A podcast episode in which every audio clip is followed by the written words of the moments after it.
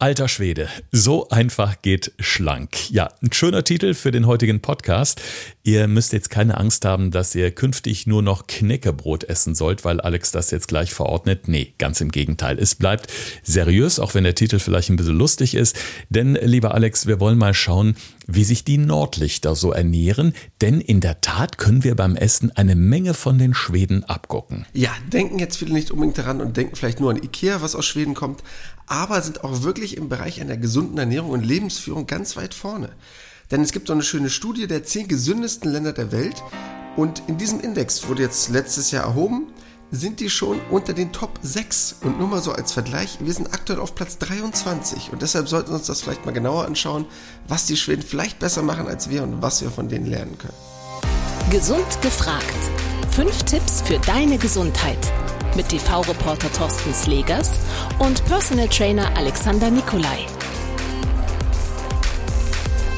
Damit ganz herzlich willkommen zu einer neuen Folge. Unser Partner bei Gesund gefragt ist das Klinikum Niederrhein. Das medizinische Angebot umfasst die Chirurgie, die Herzchirurgie, die Onkologie, Psychiatrie, Neurologie sowie Neuro- und Wirbelsäulenchirurgie, kürzlich sogar ausgezeichnet dafür, die Orthopädie und vieles, vieles mehr. Ihr seht schon, die Liste ist riesig lang und die Bandbreite sehr groß. Das alles ist verteilt auf fünf Standorte in Nordrhein-Westfalen, genau gesagt im Ruhrgebiet. Das Klinikum Niederrhein ist außerdem auch auf die Schlaganfallpatienten spezialisiert. Mehr Infos und natürlich alle weiterführenden Links zu unserem Partner gibt es wie immer in den Shownotes zu dieser und allen anderen Episoden unseres Podcasts. So, heute schauen wir mal ganz weit Richtung Norden. Du hast es schon gesagt, Alex, da sind die Schweden ganz, ganz weit vorne. Und ja, wenn ich so an Schweden denke oder wenn wir an Schweden denke, da fallen einem so als erstes die blonden Haare, die blauen Augen ein und ganz vielen eben auch dass die eigentlich auch recht fit sind. Das heißt, die sind recht schlank, die sind zum Teil auch gut durchtrainiert. Also das Thema Übergewicht ist da gar nicht so äh, ein Thema. Und das Schöne ist bei dieser Ernährungsform, die wir heute besprechen, geht's angeblich ganz ohne Kalorienzählen und Heißhungerattacken. Da bin ich jetzt mal sehr gespannt. Was sind die wichtigsten Regeln? Ja, das finde ich ja schon mal am besten. Denn ich finde es ja immer ein bisschen schwierig, was Kalorienzählen angeht. Gerade was die Heißhungerattacken angeht, wie du es gerade eben schon erwähnt hast, sind halt immer die schwierigsten Diäten eigentlich auch die, die am ehesten scheitern. Um es mal ganz banal zu sagen, weil umso komplexer es wird, umso weniger gut ist es ja umsetzbar. Und eigentlich gibt es nur eine Regel, dass es nämlich drei verschiedene Gruppen gibt von Lebensmitteln. Das heißt, die Lebensmittel, die erlaubt sind, die, die so ein bisschen restriktiv sind, also wo ich nur eine gewisse Menge von darf, und die, die ich generell gar nicht darf. Und wenn man diese drei Kategorien von Lebensmitteln einhält, dann hat man diese, nennen wir es mal Schwedendiät oder schwedische Ernährungsform eigentlich sehr, sehr gut umgesetzt. Ich habe auch gelesen, dass durch diese Form der Ernährung sogar Stoffwechsel und Verdauung angeregt werden. Ähm, das bedeutet ja wahrscheinlich im Umkehrschluss auch, dass man relativ ja, vielleicht zügig äh, versteht man nicht schnell falsch, aber dass man doch recht äh, konsequent abnehmen kann damit. Ja, zumindest, worum wir uns gleich auch noch ein bisschen kümmern werden, ist der Anteil der Kohlenhydrate darin, beziehungsweise welche Kohlenhydrate, weil das ist so ein ganz spezieller Faktor. Deshalb werden viele, die sich jetzt auf diese schwedische Ernährungsform vielleicht mal ein bisschen einlassen oder damit ein bisschen was zu tun haben wollen, bestimmt einen relativ schnellen Anfangseffekt haben. Also das garantiert, weil es schon sich so ein bisschen von der klassischen deutschen Ernährung unterscheidet. Und deshalb, ja, kann ich mir da durchaus vorstellen, dass bei vielen da am Anfang äh, ein paar Kilo mehr purzeln können.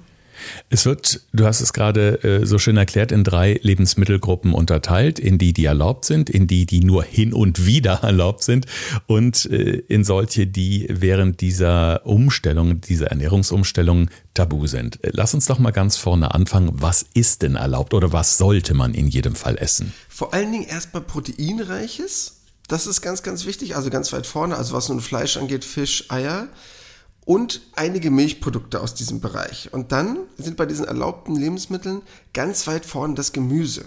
Aber was dabei ganz entscheidend ist, und das ist das vielleicht, was viele so aus der Deutschen noch nicht so unbedingt kennen, Gemüse, das oberhalb der Erde wächst.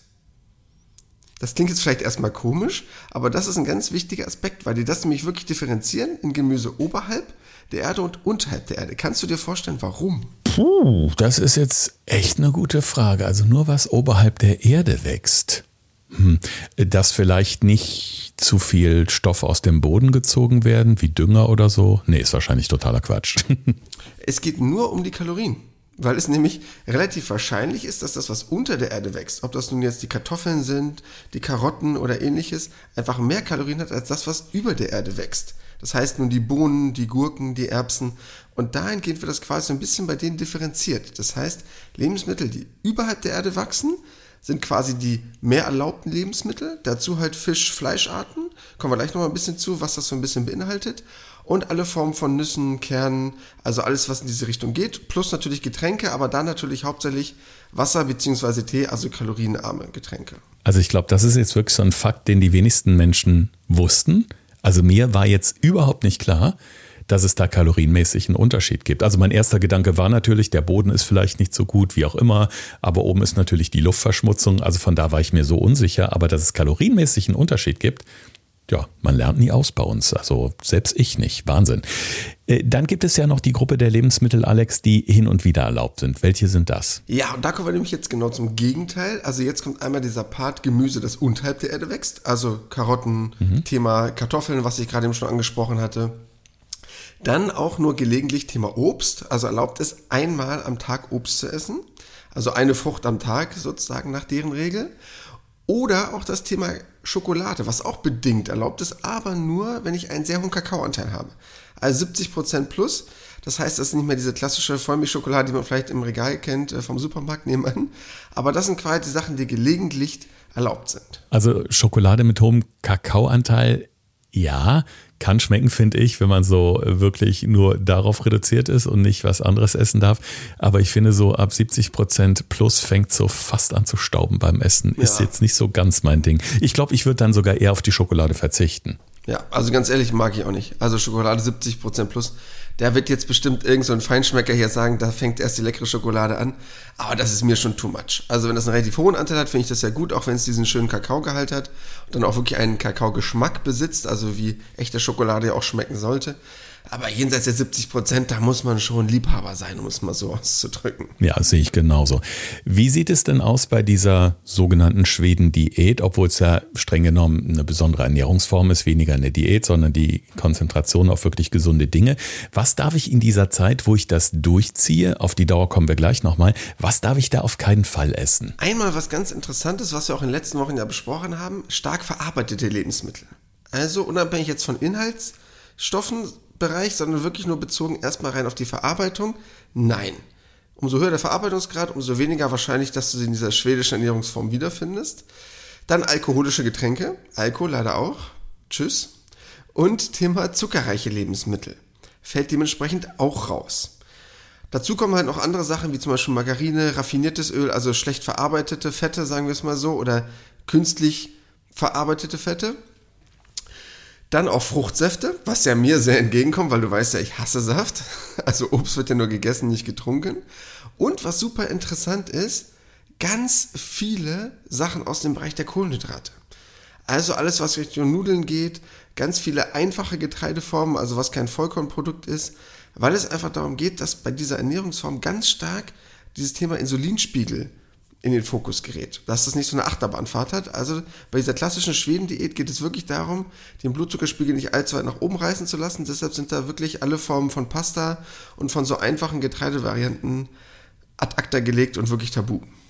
Auf jeden Fall ist es eine Ernährungsform, die äh, auch in Schweden recht prominent beworben wird. Es gibt einige schwedische Models, die darauf schwören und so ihre Erfahrungen eben auch weitergeben.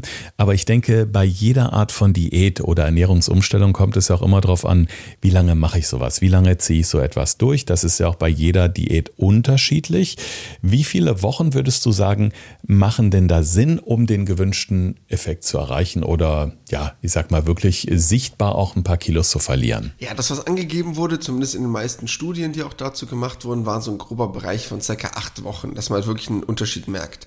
Am Anfang wirst du schon einen relativ großen Unterschied merken, einfach aufgrund, wenn du diesen Bereich Kohlenhydrate, alles, was in Richtung ja, dieser Ecke geht, vermeidest oder immer mehr ad acta legst in deiner Ernährung, wirst du gerade am Anfang da schon relativ viel verlieren. Also einfach nur, was der Wasserhaushalt angeht. Aber du hast natürlich auch, wenn du überlegst, welche Lebensmittel das sind und wenn du dann noch überlegst, was rausgestrichen wurde, einfach auch gar nicht mehr die Chance, muss man ganz platt zu sagen, dass so viele Kalorien zu viel deinem Körper zuzuführen. Also die Wahrscheinlichkeit ist relativ hoch, dass du dadurch in diesem Bereich von sechs, acht Wochen schon ein paar Kilo verlieren wirst. Je nachdem, wie du dich natürlich vorher ernährt hast, ne? Ist klar. Eiweiß ist Hauptbestandteil. Kohlenhydrate werden reduziert bzw. durch gesunde Fette ersetzt, um das nochmal so kurz zusammenzufassen. Die Frage ist jetzt, bekommt der Körper denn trotzdem alles, was er so braucht? Also alle nötigen Vitamine, Mineralstoffe, Eisen etc.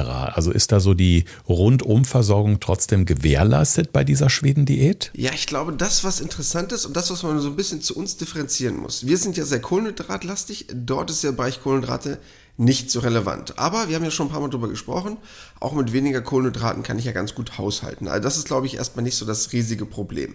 Wenn man da noch auf einen gesunden Anteil kommt, gerade was so Vollkornprodukte angeht, das ist ja nicht verteufelt, es geht ja nur um die einfachen zuckerreichen Varianten. Das geht, glaube ich, relativ gut.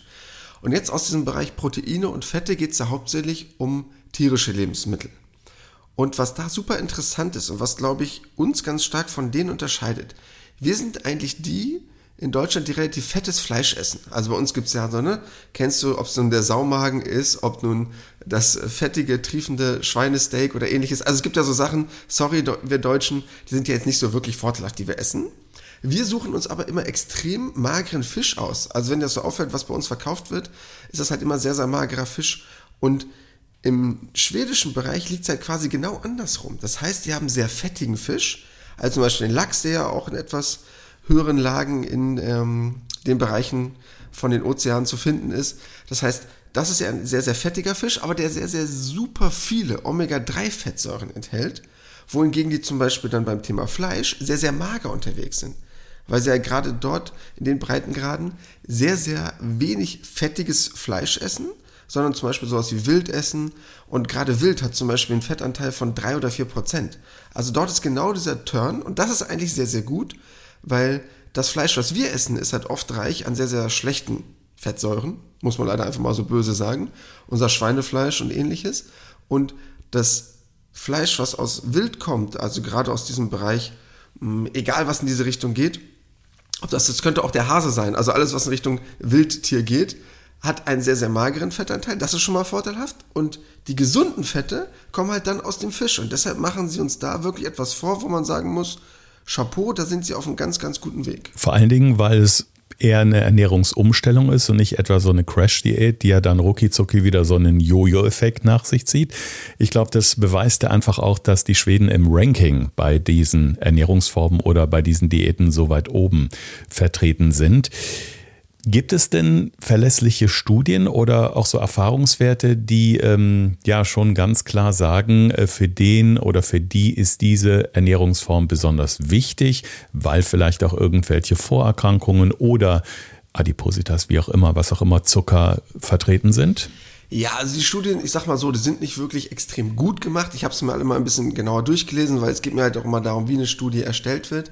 Aber sie waren zumindest okay. Also es gab zum Beispiel zwei Studien, die ich dazu rausgefunden habe. Eine ging über sieben Jahre, wo man einfach geschaut hat, wie sich der BMI von den Menschen entwickelt. Und äh, man hat halt dort gesehen, hat man einfach über Befragung rausgefunden, wie sehr die sich quasi nach dieser schwedischen Variante ernähren oder wie sehr die sich quasi eher nach, ja, nennen wir es mal europäischen Gesichtsordnungen von den tieferen Lagen angeht, ernähren.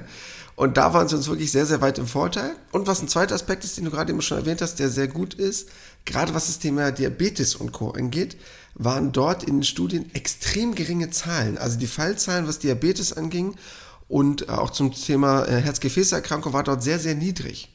Und das kannst du halt gerade damit ja, mit einhersetzen, gerade was das Thema Diabetes angeht, dass die super wenig aus diesem Bereich Zucker und Kohlenhydrate in den Körper zuführen. Das heißt, die essen halt dort zum Beispiel viel Haferflocken, viel Knäckebrot, anstatt dieses klassische Brot aus Weißmehl. Also sehr, sehr ballaststoffreich, was ja sehr, sehr gut ist für den Insulinspiegel. Und was halt noch ganz entscheidend ist, wenn du auf Zucker noch relativ weit verzichtest, hast du eigentlich kaum noch jemanden, der sich negativ auf den Insulinspiegel auswirkt. Und gerade dafür, also ich würde mal ganz banal sagen, für all die Leute, die mit so einem, ja, einer gewissen Insulinresistenz zu kämpfen haben oder wo es Richtung Diabetes geht, muss man natürlich alles mit dem Arzt abklären, könnte aber diese schwedische Ernährungsform schon sehr, sehr gut sein. Was ich vor allen Dingen gut finde, man braucht nicht irgendeine riesige Ernährungsumstellung, man verlagert einfach nur den Fokus eben auf die Lebensmittel, die einem gut tun, auf die es ankommt, reduziert dafür andere ein bisschen. Und äh, ich glaube, wenn ich das so höre, was du so sagst, ist es, glaube ich, auch für den Alltag wirklich eine relativ einfach praktikable Angelegenheit. Also es scheint nichts Kompliziertes zu sein. Nee, ist wirklich relativ einfach. Also wenn man es schafft, auf gewisse Genussmittel zu verzichten, also Alkohol ist natürlich ein Thema, klar.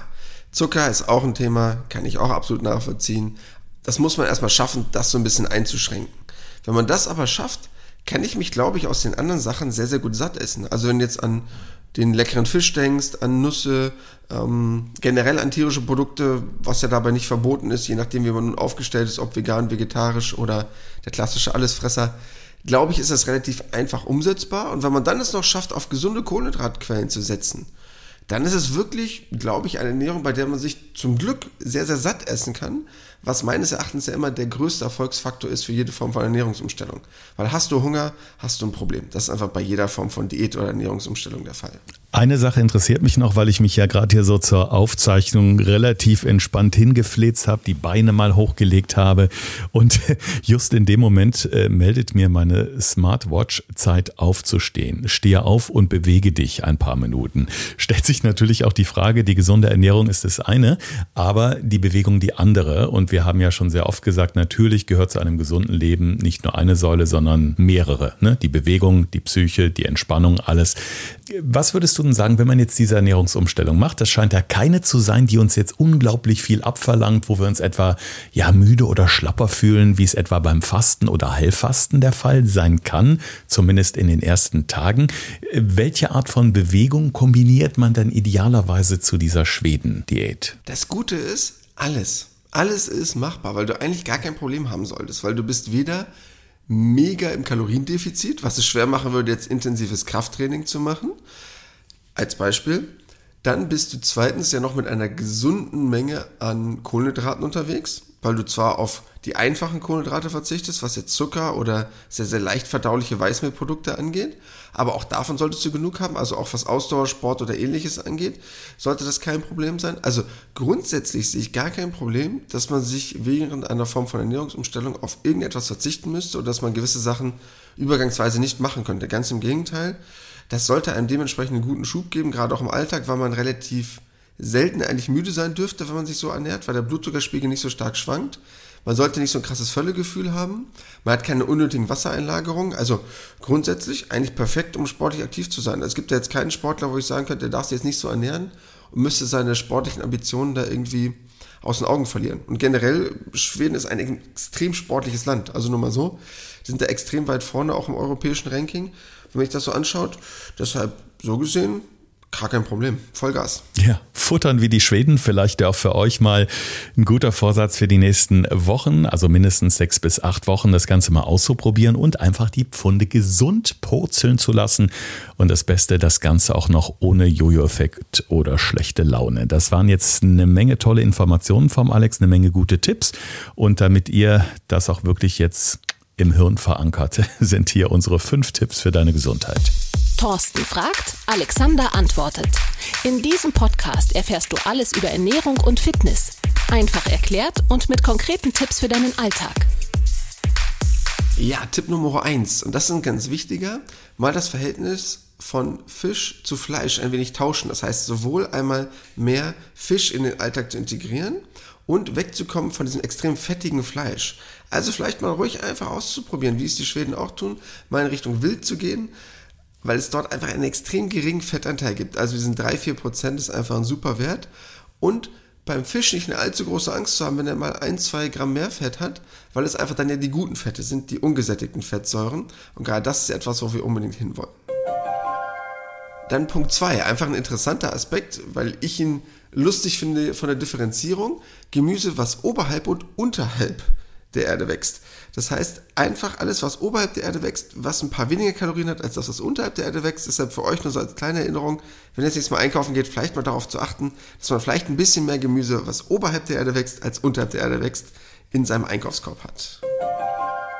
Punkt Nummer drei, Thema Kohlenhydrate.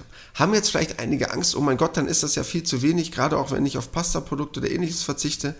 Nein, braucht man sich keine Gedanken machen, denn gerade in diesen skandinavischen Ländern, aber im Speziellen auch in Schweden, es ist wirklich sehr stark im Fokus, gerade morgens, das klassische, ich nenne es jetzt mal Porridge oder der Frühstücksbrei oder die Haferflocken, wie auch immer wir es nennen wollen, zu Frühstück mit den paar Beeren. Also was ich schon ganz oft propagiere, ist dort eigentlich das Standardfrühstück. Da gibt es nicht das klassische Brot im normalen Sinne. Deshalb gerade dafür super. Man muss halt nur probieren, auf die guten Kohlenhydrate zurückzugreifen. Tipp Nummer 4. Wenn jetzt viele denken, oh mein Gott, kann ich denn damit überhaupt satt werden? Funktioniert das? Hört euch auch gerne nochmal unsere Folge zum Thema Mittelmeerdiät an. Denn auch dabei geht es darum, dass viele immer denken, ah ja, da ist ja auch alles voller Pasta und Co., weil Italien äh, überall alle Formen von Nudeln oder ähnlichem. Nein, dort liegt der Anteil an Kohlenhydraten geringer als bei uns. Also, Thema Mittelmeerdiät geht auch Richtung nordische Diät, nur dass eigentlich die Lebensmittel getauscht werden, aber ich eine ähnliche Zusammensetzung habe, was Fette, Proteine und Kohlenhydrate angeht. Und als letzter Tipp, Thema Clean Eating. Hatten wir nämlich schon mal eine Folge zu, geht nämlich ganz stark in diesem Bereich. Deshalb favorisiere ich extrem diese Form von nordischer Ernährung, wie es in Schweden der Fall ist, weil es super viele unverarbeitete Lebensmittel sind und eigentlich kaum noch großartige Fertigprodukte oder ähnliches in dieser Ernährungsform vorkommt. Deshalb Wer sich für das Thema interessiert, gerne nochmal in unsere Folge Clean Eating reinhören. Dort bekommt ihr noch ein bisschen mehr Input zu diesem Thema. Ja, und Tipp 6 von mir, vielleicht zu dem Ganzen noch ein bisschen schöne Musik von ABBA hören, dann fluppt das Ganze noch viel besser. Also ich sag mal, die Hörerinnen und Hörer, ja, ich sag mal 25 plus oder 30 plus müssten die Musik ja noch kennen. Ich finde, die ist auch so ein bisschen beschwingt und hilft ja vielleicht so ein bisschen dabei. Aber auch da, Alex, die sehen ja alle vier auch im Alter noch top aus. Ne? Also alle Bandmitglieder von ABBA sind nie irgendwie aus der Form gelaufen in den ganzen Jahren. Naja, ich sag mal so, das klingt jetzt vielleicht ein bisschen komisch, ne? aber wenn ich Fußball-WM gucke, gucke ich mir am liebsten die schwedischen Fans an. Das klingt jetzt voll gemein. Die sind aber alle top in Shape, die sind alle gut durchtrainiert. Das ist was anderes, als wenn man die deutschen Fans sieht. Sorry, nichts gegen uns, aber es ist schon offensichtlich, dass die mit einem extrem guten BMI ausgestattet sind und alle extrem gesund und fit durch die Gegend laufen. Will ich jetzt nicht nur auf die Ernährung schieben, aber es gibt ja irgendeinen Grund, wenn die regelmäßig in Top 5 der gesündesten Länder der Welt sind, dass sie uns einfach auch wirklich so einen Eindruck vermitteln. Ja, auf jeden Fall ähm, so ein bisschen Vorbildfunktion, würde ich mal sagen. Nicht nur in Sport, sondern auch in Sachen Ernährung. Wenn ihr uns bei Instagram folgt, da heißen wir Podcast Gesund gefragt, da könnt ihr uns auch gerne noch weitere oder spezielle Fragen rund um diese Ernährungsform der Schweden schicken. Der Alex ist da immer recht flink und antwortet auch gezielt auf eure Fragen. Ansonsten freuen wir uns natürlich, wenn ihr uns dort folgt oder auch bei Spotify, Apple oder Podigy, wo immer ihr gerade unterwegs seid, auf dem Podcast-Portal eurer Wahl eine kleine Bewertung hinterlasst, vielleicht sogar ein Sternchen, denn das ist ja das Schöne.